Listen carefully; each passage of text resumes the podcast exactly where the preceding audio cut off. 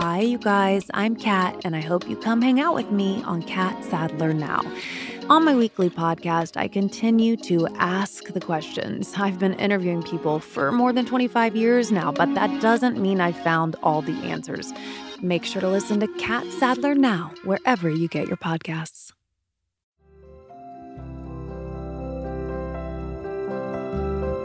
Hello, and welcome to Enneagram and Coffee, the podcast. I'm your host, Sarah Jane Case, and I am so happy to have coffee with you today. We are diving into another Entrepreneur Corner episode. In this series, I go through tips and tricks specifically targeted to those of you who are fellow content creators and business owners. Now, today may be helpful for any of you with a job of any kind because honestly, what we're diving into is productivity tips by your Enneagram type. But first, let's talk a bit about Honeybook. If you are in business for yourself and need a place to keep all of your invoices, contracts, client communication, lead reports, questionnaires, and so much more, you're gonna wanna check out Honeybook. I use Honeybook for all of that and more when I do workshops, incubators, or any sort of service based offering.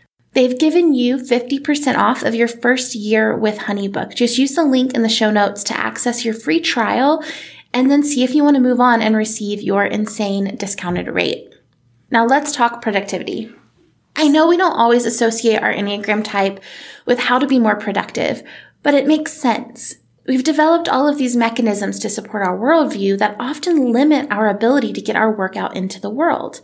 I've spent years working with entrepreneurs who wanted to do more in less time, and pairing my understanding of work with habits with my understanding of the Enneagram has been one of the coolest tools that I have as a teacher.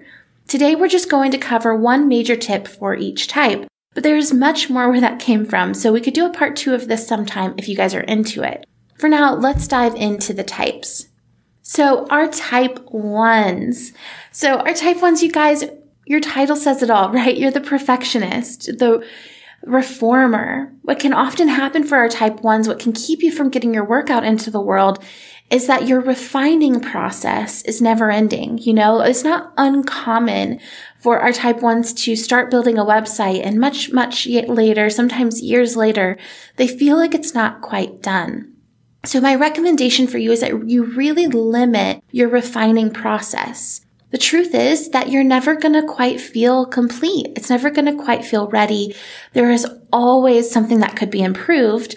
And often what can happen is that when the refining process gets stretched out, the improving starts to change, right? What you think was good copy when you started, when you felt like you finished that copy, by the time you finish the other aspects of the website that you thought you needed to refine, you go back to the copy and you feel like it's not as good as you would have liked for it to be. So it's really important that you set a deadline for when you're going to just put it out there. The idea here is right progress over perfection. That's the key, but it's really not that simple for you guys, right? Like, yeah, great. Progress over perfection. I've heard it a thousand times before. I want to get my work out into the world. I want to do it, but it's not that simple because you can always kind of see the little tiny things that could be better. And so while I think it is as simple as progress over per- perfection, I do also want to honor the fact that for you, that's not first nature. So I know it's going to take a little bit of practice. It's going to be a muscle you have to build. So what you're going to need to do is really set that deadline. When will you cut yourself off from refining and perfecting and just get it out there? And what you'll find is that as you do this, as you put things out there that don't quite feel finished to you, you'll notice that other people aren't aware. They're not talking about, they're not noticing all of the tiny little things that you think need to be improved. They're just not looking at it with the same set of eyes as you. So it becomes much, much easier to do over time. The first few times, it's going to be weird. It's going to feel uncomfortable and it's going to feel vulnerable. But over the course of, of time, it'll get easier and easier and easier. And then the last thing that I really want to encourage you to do in that process, when you send it out into the world, when that deadline hits and you hit send or you hit publish, what I want to encourage you to do is to say a parting kind word to everything you make. I want you to look at it with, with the eyes of someone who sees the good. That way you re-incentivizing yourself to continue putting things out there. to continue taking risks, to continue completing your projects. So what I want you to do um, is just say just say a little nice thing. So like you write a blog post. Maybe when you when you go to hit publish, you feel like oh, there's so much more I would like to do with this. It's not quite right. What if other people notice something that I didn't catch? Instead of that dialogue, I want you to look at it and say, wow, that sentence right there, that, that opening sentence, so good. So proud of it. The ultimate message of this blog post I know is going to impact the lives of so many people. And thank you for the opportunity to put this work out into the world. Send a parting word, kind word to everything you make, and then you don't even ever have to look at it again. That's a choice you have, you know? If the t- temptation is there to go back and kind of critique and refine and potentially even like, I know a lot of you ones are like taking things down after you hit publish. Instead, release it into the world. It's no longer yours to worry about and then move on to the next thing. All right. For our type twos. Now my twos, I know that it is so tempting and so natural and so easy for all of your time to get filled up with the needs of others. It's almost like you don't like, you know, with the twos that I've worked with and the twos that I know, it's like not intentional, right? It's not always conscious. It's just kind of how things have always been, you know, it's just what you've always done. And so it can feel confusing to kind of start to separate that and start to work on your own projects, your own ideas, your own things, because you have all of these other people in your life whose needs seem so vibrantly obvious to you. And if their needs are obvious, then shouldn't someone step in and help them? And, and so what I want to encourage you to do and I, I want to, I'm going to go back for just a second because I do want to say also that that doesn't always mean that you're not a business owner. A lot of times, you know, twos kind of get put into this position in language around the Enneagram, like they're always a stay at home parent or they're always cooking or they're always cleaning. And that's not the two, that's not actually real for our twos, right? Like there are so many different variations and colors and shades of a twos and what kind of ways that you find yourself helpful. It's, there's a myriad of ways. But in business, what can happen is you can give your you can give your clients all of that time and energy. You can forget to set healthy boundaries with the people you're serving in terms of your clients or um, potential clients. And then it can happen as well with like family and friends, but it's not always just like you have kids and your kids need your attention. Sometimes it's that you don't know how to set boundaries with the people who are paying you for their work because you want to be of service. You want to be helpful. Um, you want to do the right thing in that regard. And, and a lot of times when we operate from the, the place of, I feel like I need to serve in order to be liked or loved or accepted, then that line of like what's appropriate to ask of me, um, what time is my time, what time is your time, it can get really blurry and really confusing. So, the most important thing that I encourage my twos to do in terms of productivity is to really unplug, to allow yourself to be separate from your phone, to not check your email all day, every day, to really create space in your time and in your life where you're not beholden to anyone or anything. Now, ideally, this would be multiple time, multiple hours throughout a day where you're given this space I also know that realistically, what might be more likely to happen as we build the habit out is going to be like one day a week. Um, whichever one you feel like you can do is totally fine. Because the truth is, you're just so relational. So people in your life are going to take priority and it happens. But if you want to get things out there, if you want to get your work out into the world, you're going to have to learn how to be the one who decides how you use your time sometimes you're going to use that for other people. Sometimes you're going to use that for yourself, but you need to set the tone for when you're working on your projects and when you're working on the projects of another person. So what day of the week can you truly give yourself time to unplug and focus on your projects? Now, one thing that I will say is when I say unplug, to most type twos, they get a little like shiver, you know, like, what do you mean unplug? What do you mean disconnect from relationship? What I mean is give yourself a little bit of time, you know, re- recognize that it's going to be okay. Everyone will survive without you. And it's a good thing if they do. That means that you have loved them well. And what I encourage you to do is really have a time like you check your email in the morning, you check your email at the end of the day, and throughout the day, maybe you're inaccessible. That would be a great thing for you. Um, the other thing is if you feel like you can't turn your phone off, which quite frankly, I would encourage you to try to do at least once a week. But if you feel like you can't turn your phone off, at least put on do not disturb mode um, where you don't see a message or a call unless it's an emergency. So if you don't know, if you have do not disturb mode on and there is an emergency, if someone calls you three times in a row, it'll break through the do not disturb. So if there is kind of an emergency, you can be accessed, but otherwise, um, you can be on your own. So that's my recommendation for our type twos. Find a little bit of space where you cannot be found, where you're setting the tone for your workday.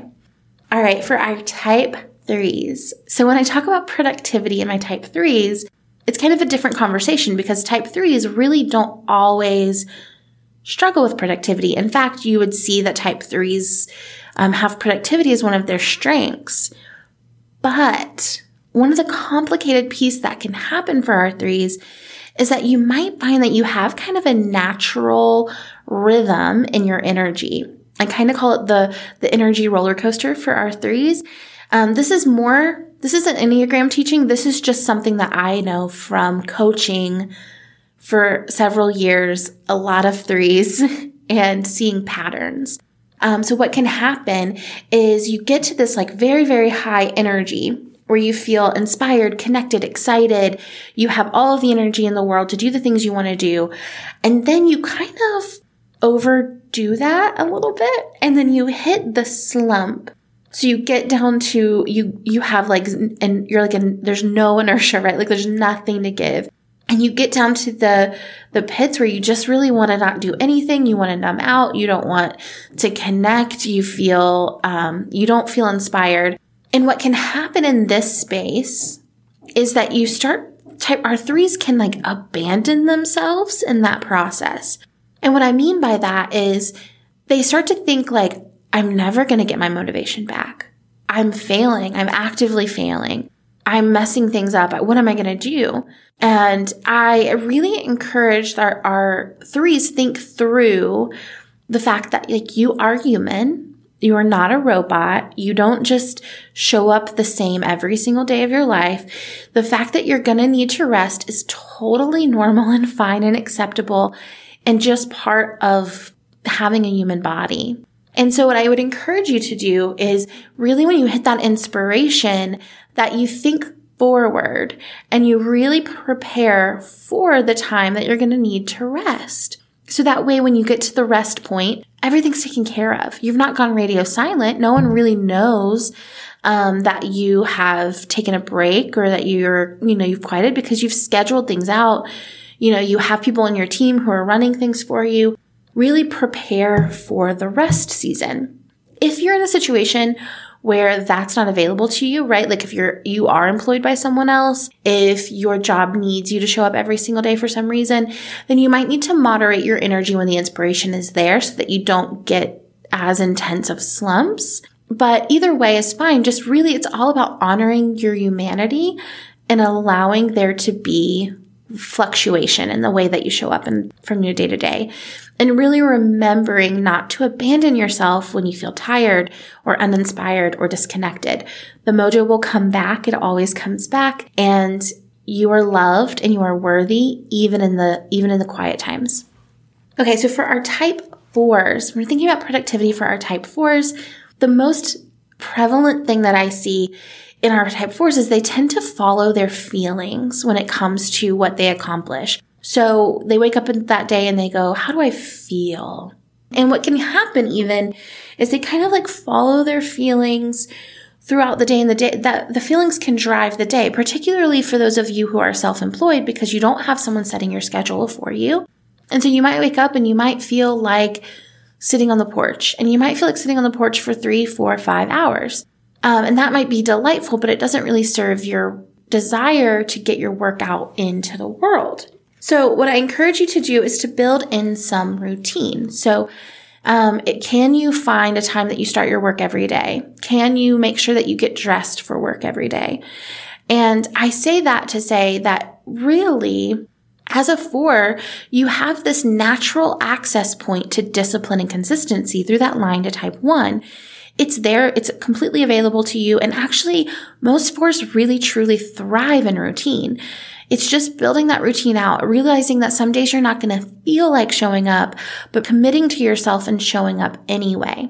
I think start small, right? Like don't say, okay, because this is the other thing that can happen to our fours is they can say, okay, cool, I'm going to build in some routine. So I'm going to develop this ultimate routine. I'm going to wake up at five in the morning. I'm going to go for a run. I'm going to come home. I'm going to have my coffee. I'm going to journal. I'm going to, you know, I'm going to do all the things. And then at night, I'm going to uh, meditate by the moonlight, you know, all the things from, from morning to night. And then when the first sign of you not following through with that, you take that internally and, and assume that like you're not cut out for this. There's some, you don't have what it takes. And I want to avoid that by encouraging you to start small. It's not about creating a whole new fancy routine. Nothing like that. What it just means is showing up consistently for yourself and your goals every single day. So it can be as, as simple as I'm going to get dressed in the morning. It can be as simple as I'm going to start my day at 8 a.m. Um, it can mean be as because I'm going to get out of the house and do this. Whatever works for you, just creating some consistency, some structure where you show up no matter how you're feeling that day. Okay, so for our type fives, so for our type fives, you may be tempted to keep studying, keep researching, and never quite feeling qualified enough to take radical action. I think this happens the most when our type fives move from the phase of I'm someone who does something, so I'm a photographer, to I'm someone who teaches something, which a lot of type fives really should be moving in that direction because ultimately I see a lot of type fives really find that role satisfying, um, but also because you are probably very informed and actually have a lot of wisdom to share that would benefit other people in your industry. So when you're in that phase of, I do the thing that I'm really good at, that I've studied and I really know, and I want to start teaching it, I don't quite feel qualified enough to teach it yet. What can happen here is you, that qualification never quite knows, like what determines who's an expert at something, right? Like there's no, governing force that's going to give you the certification that says like, yes, you are qualified unless you're going through like formal education or something along those lines. But really to, to call yourself an expert, I think is a very tricky thing for most fives. So what I encourage you to do instead is to think about who you were, where you were in your understanding like three years ago. And think about what you've learned since then and what you would share with younger you. That's all you have to know. You don't have to call yourself an expert. You don't have to call yourself um, the foremost expert, right? Um, other people might call you that, but you you really just need to think about how can I help someone who's not as far as long as me get to where I am and really build out your action based off of that place instead of from the place of needing to know everything. Because I think a lot of our fives get scared of being caught without the answers. And um, some of my favorite fives are the ones who look at me and they say, I don't quite know the answer to that. Let me do some research and I'll get back to you. That is honestly like when I interact with someone who says that, it I build trust. I do see them as an expert immediately. They seem way more qualified to me because they're willing to talk to me about what they don't know. And therefore, when they tell me something they do know, I feel like, okay, I feel confident in that. And most fives are really good at that. So all of that to say, you don't have to call yourself an expert to take action. And in fact, you're going to have to take action before you feel ready and the easiest way to do that is to think through what younger you needed to know to get where you are today. So hopefully that's helpful. So for our type sixes, our type sixes tend to get into this, this place of needing approval or almost permission when they want to take action, they want to do something, they want to change routes or they want to do something new. They, they kind of gather feedback from lots of different sources as almost like this attempt to, for someone to say, yes, go for it. You're the perfect person for this. It's the right thing to do. Or for someone to say like, no, it's not going to work. And I almost, I suspect this is a sp- suspicion because I'm not on the inside of the six heart of the sixes, but I suspect that what they're really hoping for is for someone to say, no, it's not going to work because then the risk is lower, right? Like you can stay in that safety zone. But what happens when you ask feedback from so many people who have different life experiences, different worldviews, different backgrounds, it's confusing because they're all going to give you different answers. They're all going to have different opinions. They all have different opinions about what you can and should do. And that can really leave you frozen. You know, if you're asking 20 people for feedback and all 20 people are giving you different advice, like what do you do with that? So it's really important that you determine for yourself what you want and where you're going. What's your trajectory? and then ask two or three people to be kind of that counsel for you. And the, the trick here is that they need to point you back to yourself, your own vision for where you're going, what you want. You know, ask people who are going to ask you good questions. Ask people to be on your council who are 100% on your team and, and you can tell them what you want and what you're thinking of.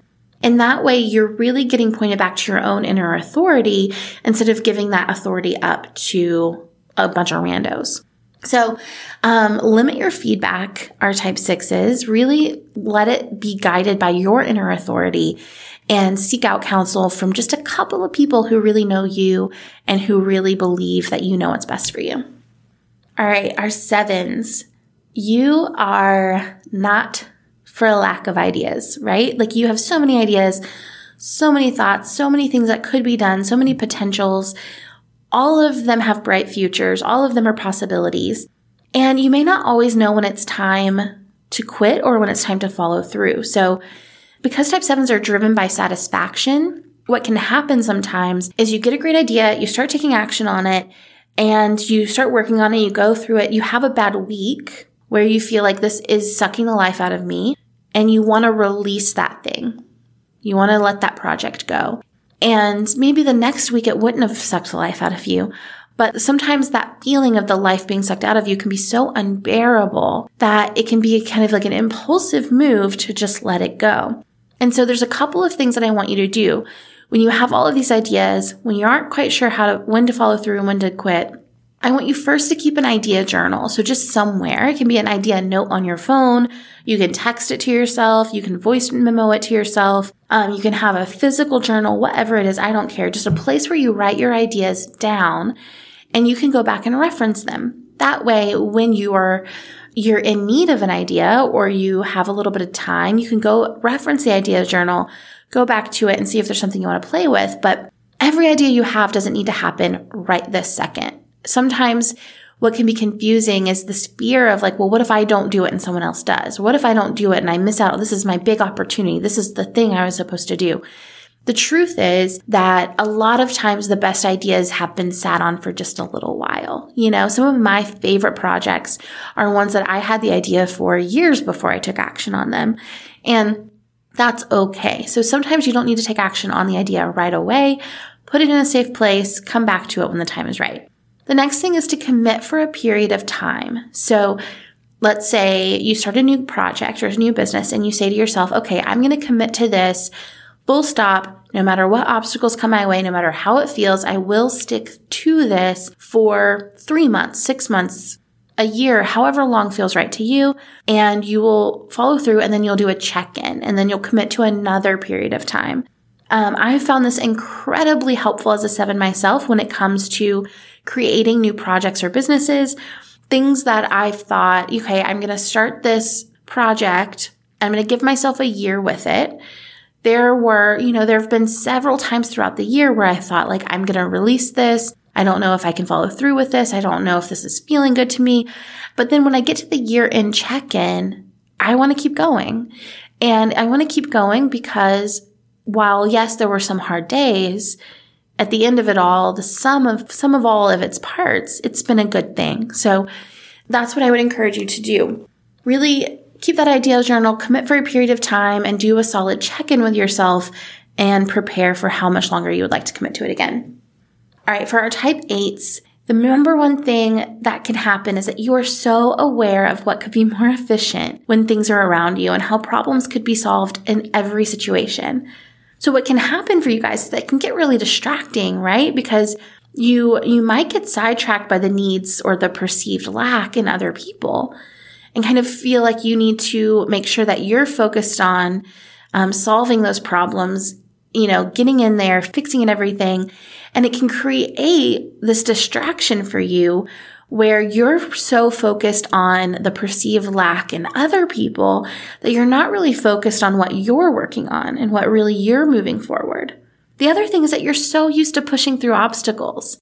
It's not uncomfortable for you to do things the hard way. In fact, it might actually be more natural for you. So what's important is that you need to make sure that you allow yourself to do things the easy way. Yeah. Like, is there an easier way to do this? It's not lazy, right? Like, you know this. It's not lazy. It's efficient. And so I encourage you to stay in your lane, right? Focus on your stuff. Let other people do whatever they're doing on the side and then, you know, try and do things the less hard way. Let yourself have the easy path for once. Our type nines. One of the big struggles for our nines is figuring out where to place your priorities. Each day you kind of wake up and you you have this like list of things that maybe need to get done. Maybe you don't have a list, but you just know like there are things that need to get done, but I don't quite know what they are. And everybody seems to have a different opinion about what they should be. And it can be really disorienting. So, what I encourage you to do is each day just choose the three most important tasks that need to be done. Um, so you know, really get clear of like what are the top three things? Like what what would make today a successful day? What has to happen? And then start with the hardest one first. Get that one out of the way, and then the rest of the day is going to feel like a breeze, right? Like what can happen for our nines is that when you have a, a daunting task on your to do list, you can kind of end up filling all of your time with the little tasks that actually make less progress, but take less of your mental energy or stress you out less or, or feel less daunting. And then you actually don't make the progress on the big things. So what I would encourage you to do is flip that, do the hardest thing first, get it out of the way, and then the rest of your day is going to feel like a breeze. It's going to be so helpful for you too if you are out of your house by yourself. Being at home is going to be distracting for you because it, it's so comfortable um, that it's going to be really easy for you to kind of get into that space of like peace of mind, not wanting to kind of get out of your comfort zone. The other thing is that when you're with other people, it can be really distracting for you because other people have strong opinions. They have things they want to do. They have ways they want to do them and they can almost accidentally set the tone of your day for you. And so it's important. And, and just like the twos where I said, like, I would love for this to be something that you do every single day, but maybe at first you have to do this once a week. But I want you to be alone out of your house, prioritizing just three tasks every single day, doing the hardest one first. If you try that, I promise you, my type nines, it will be a game changer for you. And I want to hear about it. So let me know how it goes.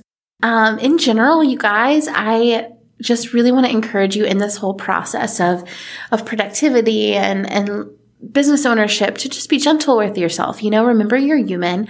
Remember it's normal. Remember that you are loved even if you are not productive and that you are worthy even if you are still, but that if you do want to get some things out into the world, these might be helpful tips. I hope you found this episode helpful and were able to take away a few tips for enhancing your productivity. If you did enjoy today's episode, let me know by leaving a rating and review in iTunes. It helps me to get this podcast to more incredible listeners just like you. Until next week, I'll see ya. Seeking the truth never gets old. Introducing June's Journey, the free to play mobile game that will immerse you in a thrilling murder mystery. Join June Parker as she uncovers hidden objects and clues to solve her sister's death in a beautifully illustrated world set in the roaring 20s. With new chapters added every week, the excitement never ends. Download June's Journey now on your Android or iOS device or play on PC through Facebook Games.